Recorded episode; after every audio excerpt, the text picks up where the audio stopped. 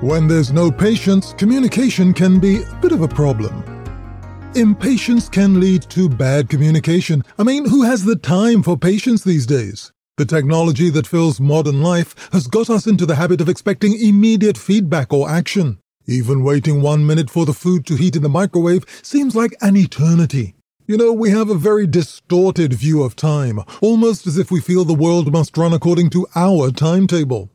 Thing is, if 1.3 million people all believe their schedule is more important than everyone else's, then we have a bit of a challenge. Even when talking to people, we get impatient when someone doesn't get to the point right away. We hear, but we don't listen. We just want them to finish talking so we can get our own point across. But if we have not really listened, it's unlikely that we got the real message. Now, patience is not easy to practice, but it's very powerful and incredibly rewarding. Try it and open a door to better communication.